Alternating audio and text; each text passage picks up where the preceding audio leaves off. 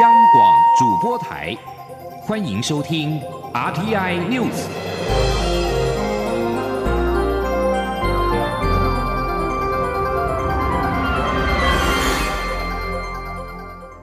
听众朋友您好，欢迎收听这节央广主播台提供给您的 RTN News，我是张顺祥。首先把新闻焦点关注到是立法院正在处理同婚专法的三读。立法院会今天处理同婚专法草案，朝野党团都发布甲级动员，捍卫各自支持的版本，力拼全案能够三读。挺同跟反同团体也在立法院外各自集结，关注表决的情形。台湾是否能够成为亚？州首个同性婚姻合法化的国家，全世界都在看。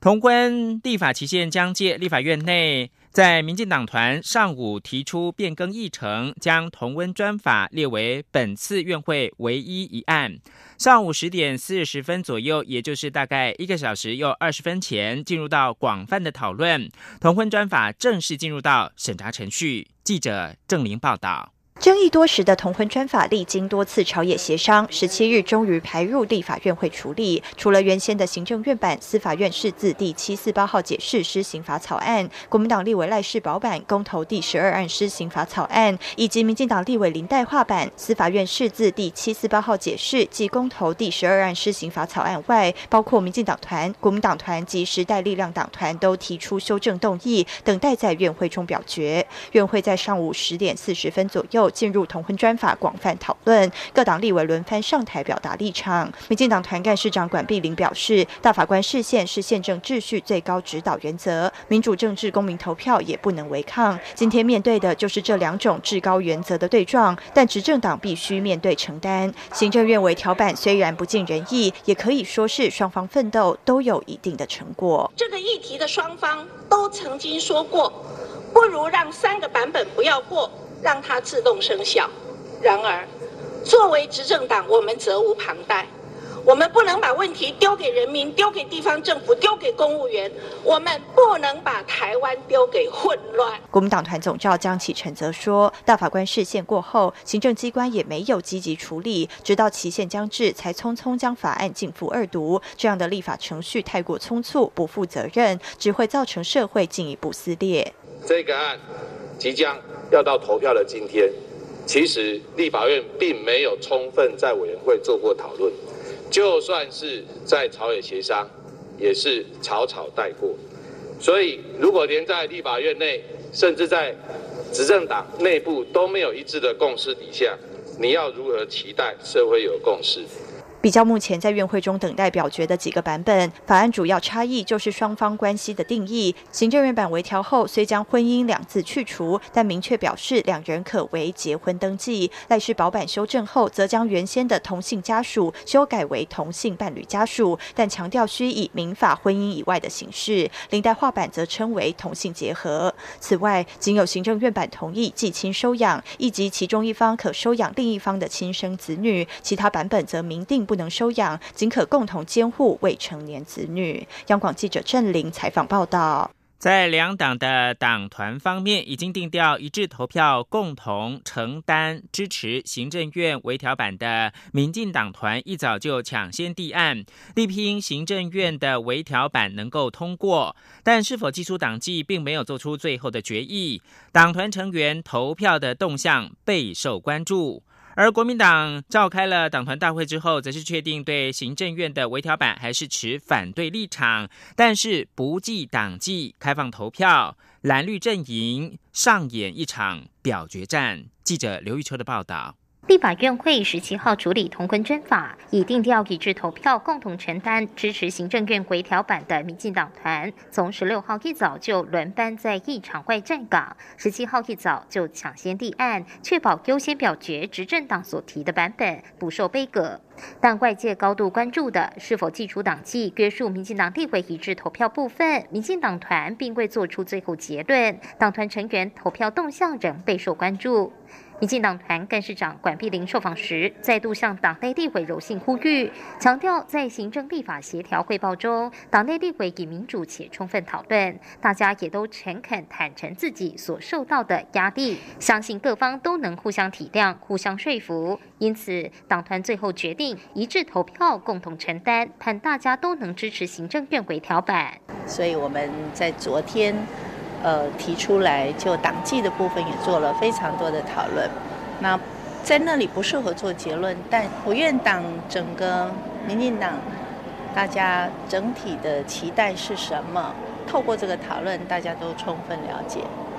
虽然党团未松口是否寄出党纪约束党团成员投票动向，但持反同立场的民进党立委林代化表明，他无法接受行政院回调版的第四条将结婚登记入法，因此届时投票时，他愿意接受党纪，也要遵循公投主流民意，对行政院回调版投下反对票。另一方面，国民党团一早也举行党团大会，讨论同婚专法议事攻防，最后决议以国民党地委赖世宝版本为基础，提出党团版修正动议，但对于投票则决定持开放态度。国民党团总召江启臣表示，虽然行政院有回调版本，但内容与旨意没有改变，因此国民党团仍持反对立场。也决定不会寄出党纪，开放党员自由投票。因为我们认为这不这不应该是一个政党对决的议题，但是行政院却要操作成为政党对决的议题，我们认为不应该，所以我们还是坚持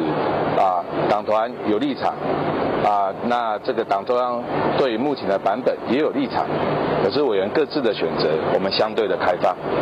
啊，我们也不会记党纪。朝野党团各自发出甲级动员令，捍卫自己的版本，蓝绿阵营正上演一场表决大战。中广电台记者刘秋采访报道。目前最新的情况是，院会立法委员还在持续的对于同婚的专法发言，而在立法院外呢，挺同跟反同都有意见。超过三万名的挺同民众团体齐聚在立法院外，关注表决的结果，并在表决前再度向立委们喊话，希望通过院版的同婚专法，让同志拥有合法的结婚权利。记者江昭伦的报道：同婚专法今天将在地法院上演表决大战，婚姻平权大平台再度发出动员令，号召民众一早齐聚立法院外关注。根据举办单位统计，人数在接近中午前已经逼近四万人。婚姻平权大平台总召集人吕新杰表示，今天正好是五一七国际不再恐同日，立法院也将表决同婚专法。在这个历史性的一刻，他们要再次向立委们喊话，支持院版同婚专法，让同志们享有和异性恋一样结婚的权利。吕新杰说：“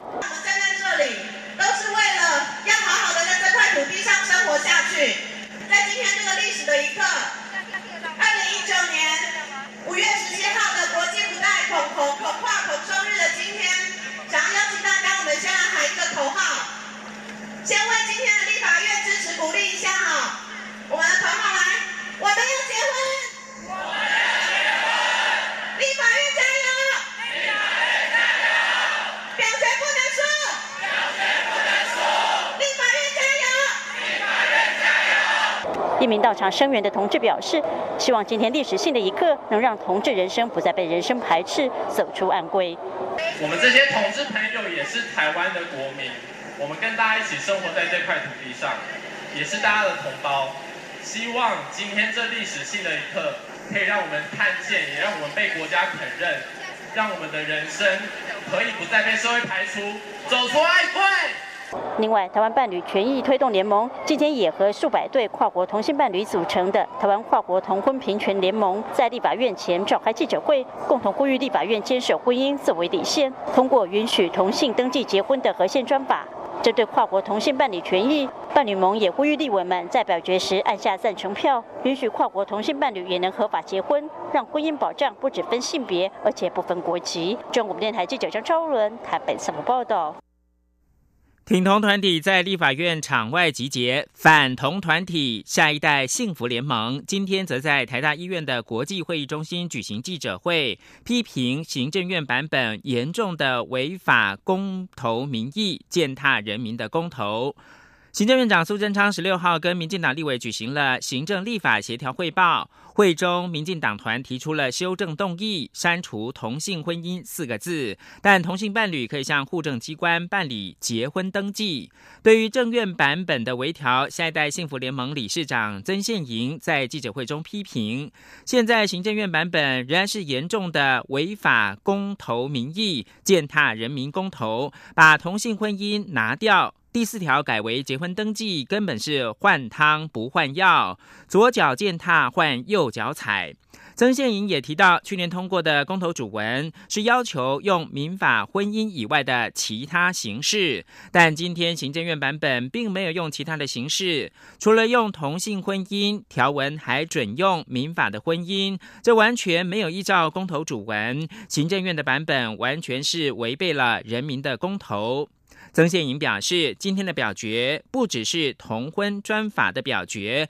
而是在表决到底是大法官视线比较大，还是人民公投比较大。另外，在济南路上也有公民团体自行的举布条，要求落实去年公投结果，坚持捍卫正统婚姻才是主流。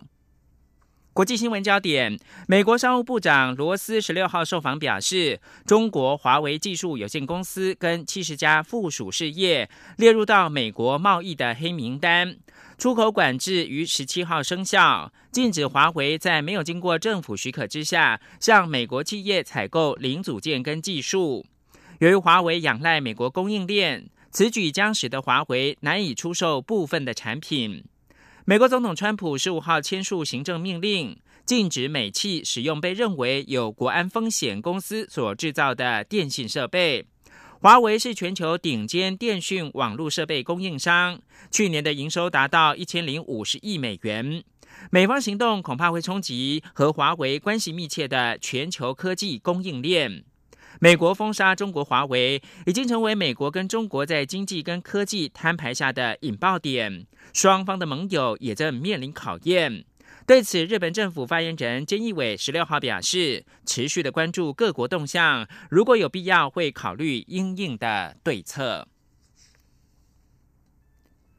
根据美国农业部十六号公布的资料，就在美国总统川普宣布对中国进口产品苛征关税的同一星期，中国买家撤销了三千二百四十七公吨的美国猪肉订单，这是一年多来最大数量的撤单。根据报道，中国买家是在九号截止的一周内撤单，对价值六十五亿美元的美猪外销市场形成打击。美猪外销市场对发展迅速的美国肉品业相当的重要。在美洲贸易战之前，中国跟香港是美猪的第二大外销市场。美国跟中国数月来的贸易战争，美国农业成为受创最严重的部门。由于中国发生非洲猪瘟疫情，美国农民业者一直寄望中国能够增购美猪。产业分析人士表示。由于贸易战争以及中国对美猪苛征关税，显示中国大量采购美猪的意愿已经趋缓。根据美国农业部门的数据，中国今年以来已经取消数笔美猪订单，包括了二月二十八号截止一周内取消五十三公吨的美猪订单，三月二十一号截止一周内取消九百九十九公吨的美猪订单，以及在四月十八号截止一周内取消二百一十四公吨的美猪订单。市场分析师说，十六号中国撤销美猪订单消息传出，冲击到瘦肉猪的期货市场。持续关注的还是美中的关系，引发加拿大总理杜鲁道十六号表示，两名加拿大公民在中国遭到逮捕一事令人无法接受，誓言对抗北京此意不公平的对待。中国表示，已经以国安理由正式逮捕两名加拿大公民之后，杜鲁道在巴黎会晤法国总统马克龙之后，在加拿大驻法国大使馆举行记者会时表示，这两名加拿大人遭到任意的扣押。中国外交部发言人陆康十六号表示，经过中国检方的批准，加拿大前外交官康明凯因为涉嫌为境外刺探国家秘密跟情报犯罪。商人史佩佛因为涉嫌为境外窃取、非法提供国家秘密犯罪，已经在近日被依法逮捕。康明凯跟史佩佛被捕，被普遍认为是中国利用司法手段报复加拿大应美国要求逮捕华为财务长孟晚舟之举。以上新闻由张顺祥编辑播报，谢谢收听。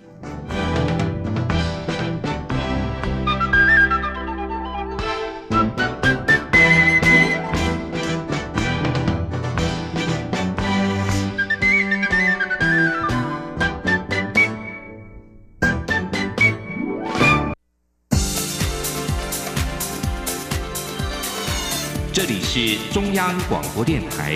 台湾之音，欢迎继续收听新闻。欢迎继续收听新闻，我是陈怡君。世界卫生大会 （WHA） 即将开议，尽管台湾今年仍然无法受邀与会，卫福部长陈时中今天晚间仍然将率领世卫行动团前往日内瓦为台湾发声。行前特别与外交部长吴钊燮举行联合记者会。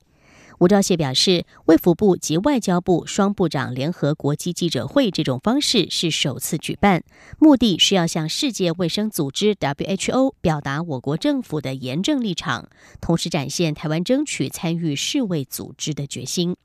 记者王兆坤的报道。卫福部长陈时中在联合记者会上致辞表示。台湾连续三年没有收到邀请函的原因只有一个，就是中国的打压。但我方仍不放弃，并在推动过程中带来了台湾的能见度及国际社会对台湾的肯定。而他这一次率领行动团前进日内瓦，将会尽全力告诉全世界，台湾需要 WHA，WHA 也需要台湾。外交部长吴钊燮致辞表示。中国政府一再以一中原则及曲解联合国大会第二七五八号决议案，误导国际社会，声称中国可以代表台湾。但事实上，二七五八号决议案只是驱逐蒋介石的代表，完全未处理台湾议题。因此，吴钊燮强调，台湾就是台湾，台湾是一个骄傲的民主国家，台湾主权属于台湾人民，只有台湾民选政府。能够代表台湾人民参与世卫组织活动，吴钊燮指出，中国政府向国际社会宣称台湾人民的健康议题已获妥善照顾，但事实上，中国政府对台湾没有施行过一天管辖权，而且自二零零九年至二零一八年期间，我国一位专家共计向世界卫生组织申请参加一百六十五场技术性会议，却因中国阻挠。我方只获邀出席四十九场，被拒比例高达百分之七十。关于今年世卫大会议场内的推动工作，吴钊燮回应媒体询问时表示，友邦将会提案支持台湾参与，而且包括二对二辩论在内，我方没有排除任何方法。他说：“那现在也在跟啊友邦以及啊这些理念相近国家在讨论当中。那任何的方案我们都不排除。至于我方是否向世卫组织提出抗议一事，陈时中回应指出，抗议是一定要的，但届时会依据现况再决定我方抗议的强度与方法。”吴钊燮表示，中国政府越是打压，国际社会就越支持台湾。今年推动参与世界卫生大会，台湾获得空前的国际支持。除友邦外，美、日、英、法、德、澳、加等国及欧盟的行政部门表达支持。欧洲议会、意大利、捷克、波罗的海三国、厄瓜多、智利、阿根廷、墨西哥等多国国会议员也都站出来力挺。吴钊燮认为，国际社会的具体行动。证明了中国有关台湾无法参与世界卫生大会是世界卫生大会集体决定的说法，根本是错误的言论。中央广播电台记者王兆坤台北采访报道。同时，欧洲外管也号召了侨胞和留学生上街支持台湾参与世界卫生大会，包括了德国、法国、英国、比利时、奥地利、瑞典、芬兰、捷克。波兰、荷兰及意大利等国，十六号上午的十点三十分，同时串联举行与台湾同行活动。布鲁塞尔及海牙都有数百名的民众参加，有帮助欧盟大使及荷兰重量级政治人士到场力挺，为台湾发声。比利时多位国会议员及有帮助欧洲联盟大使也现身支持台湾。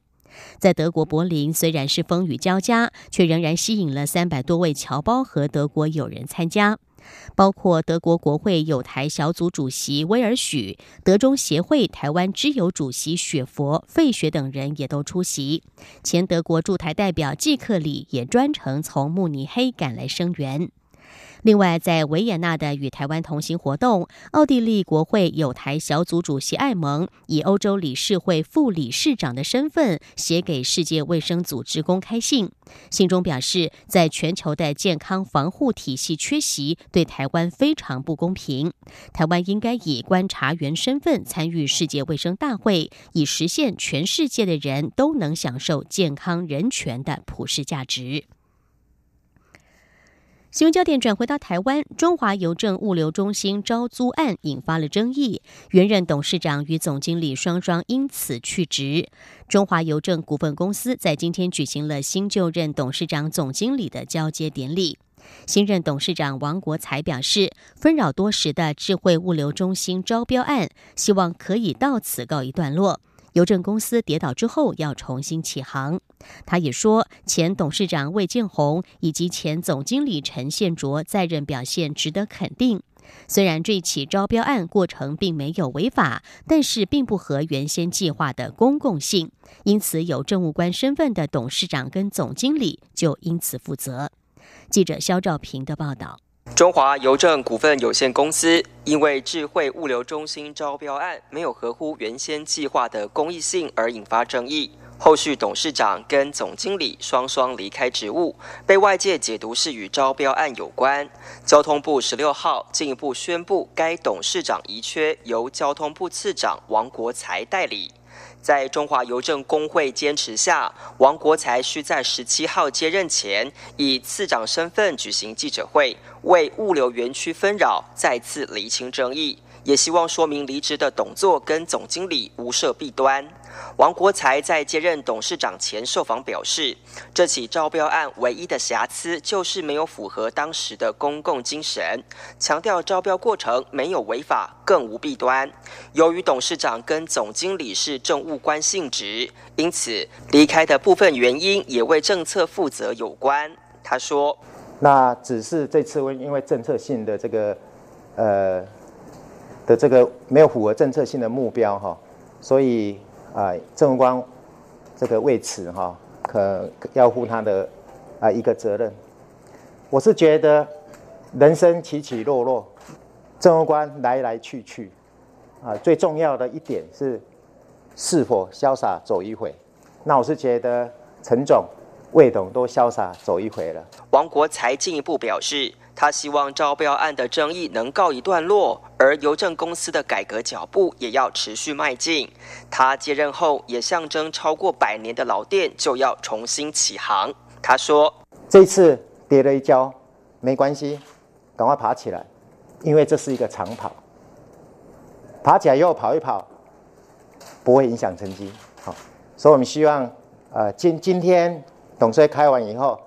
邮政公司又是一个重新的开始。邮政公司的新起航就从王国才、江瑞堂接下董事长跟总经理应信开始。虽然交接典礼舞台上有卸任董事长的魏建宏，但却不见就任总经理陈宪卓。中央广播电台记者肖兆平采访报道。新上任的中华邮政股份公司总经理江瑞堂今天也说明了他未来经营的三大重点，其中与民众最为相关的是，他要与全国各超商寻求合作，建立更便民的物流平台。还有邮政公司也会参考中华电信的做法，弹性调整临柜营运时间，更符合民众的真实需求。国家实验研究院台湾海洋科技研究中心的力镜研究船已经在今年的四月二号完成首航任务。科技部今天举行首航发表会，包括发现了四千公尺高的传奇海山山脚下的地层有崩塌堆积层，显示南海周边国家有发生大地震及海啸的潜在危机，应该要更加的警觉，以及取得南海水层深度剖面，将可以进一步改进。近南海周边地区气象预报的准确度。记者杨文军的报道。历境研究船于三月九号自台南安平港出发，航向南海，进行为期二十五天的科学首航，于四月二号完成任务。科技部十七号举行历境研究船科学首航成果发表会。中央大学地球科学系特聘教授许树坤团队指出，他们利用船上的多因素声呐，搭配长支距多频道反射侦测系统进行调查。多因素声呐可以测绘海底地形，长支距多频道反射侦测系统则可以绘制海床底下的地质构造。他们发现，南海中部高达四千公尺高的传奇海山，山脚下的地层有崩塌堆积层，显示马尼拉。隐没带过去曾发生几次的大地震，也可能伴随大海啸发生。南海周边国家应更警觉。许树坤说：“所以呢，我们推测这些东西呢，大概就是跟整个南海被撼动的时候、被震动的时候造成同样的堆积哈。这个也再次验证说，事实上南海啊，除了南海除了我们了解基础研究以外，它事实上它自然灾害要特别要特别注意。”啊，因为它也可能造成那个周边一些国家，尤其海岸国家附近啊，将来有落海啸的那个那个侵袭是几率非常大。另外，台湾大学大气系教授林伯雄团队透过释放无线电探空仪，取得南海海盆中心线海面以上二十公里高空的气温、湿度、气压、风速、风向，同时也释放抛弃式温探仪，取得海面下一千八百公尺水层温度剖面，有助于改进南海周边地区气象预报的准确度。此外，台湾大学海洋所教授刘家轩团队也利用水下遥控。无人载具采集到台湾西南海域天然气水合物储藏区的精准海床样本，证实该处确实有大量的天然气水合物，未来可进一步研究开采的可能性。中央广播电台记者杨文君台北采访报道。美国再度对中国开闸，针对华为及其七十家附属事业列入了出口管制实体清单，等同于寄出了禁购令以及禁售令双制裁，并且在今天正式生效。工研院分析，此举将会使得华为的五 G 基地台无法制造出来，而且华为的五 G 手机因为缺乏像是 Google 或是 Android 系统，也无法销售，市占率将会大受影响。在价格竞争之下，韩国三星渴望受惠最大。记者陈林信宏的报道。中国华为是全球最大行动基地台际光通讯设备制造商。由于目前全球正迈向五 G 部件，美国此时对华为下达封杀令。尽管经济部评估对于台湾厂商反而会有转单效应，但根据工研院评估，也有可能因此造成台湾消费者未来使用五 G 时费率难以下调。工研院分析师陈梅玲指出，目前华为的五 G 基地台除了基频可以自行提供，其他像是中频、射频等零组件都得靠美国的零组件和厂商供应。因此，如果美国政府禁止这些美国企业将零组件销售给华为，将造成华为的五 G 基地台无法制造。其他国家在五 G 部件时，只能选其他厂商，像是 Ericsson 或是 Nokia，但成本会比华为多四成，造成五 G 电信业者的成本提高，陈梅玲说：“因为五 G 的成本投资，以目前的预估来说，会比四 G 再多很多。嗯，因为五 G 它用的频段相对是比四 G 高的，所以它的基站的数量就相对要比较高。嗯，所以投资成本相对就会比较多。”除了基地台的部件，另外华为在手机部分如果无法购得 Google 或是 Android 作业系统，也将使得华为的五 G 手机无法销售，影响在欧洲和东南亚市场的占有率。因此，评估届时最大受益者应该是韩国三星。中央广播电台记者陈林信宏报道。讯最后来关注香港政府修订逃犯条例，持续引发国际关注。美国国务院表示，国务卿蓬佩奥十六号与香港民主运动领袖李柱铭会面。蓬佩奥与香港民主党创党主席李柱铭率领的代表团在华府会谈的期间，讨论引发争议的逃犯条例法案。这项法案将允许嫌犯引渡到中国大陆受审。国务院在声明当中说，国务卿蓬佩奥表示关注香港政府对逃犯条例的建议修订，这对香港的法治构成了威胁。他也表示支持香港长期以来对人权、基本自由以及民主价值的保护，这些都受到基本法的保障。以上天 news 由陈义军编辑播报，谢谢收听。更多的新闻，欢迎您上央广网站点选收听收看。我们的网址是 triple w 点 r t i 点 o r g 点 t w。这里是中央广播电台台湾之音。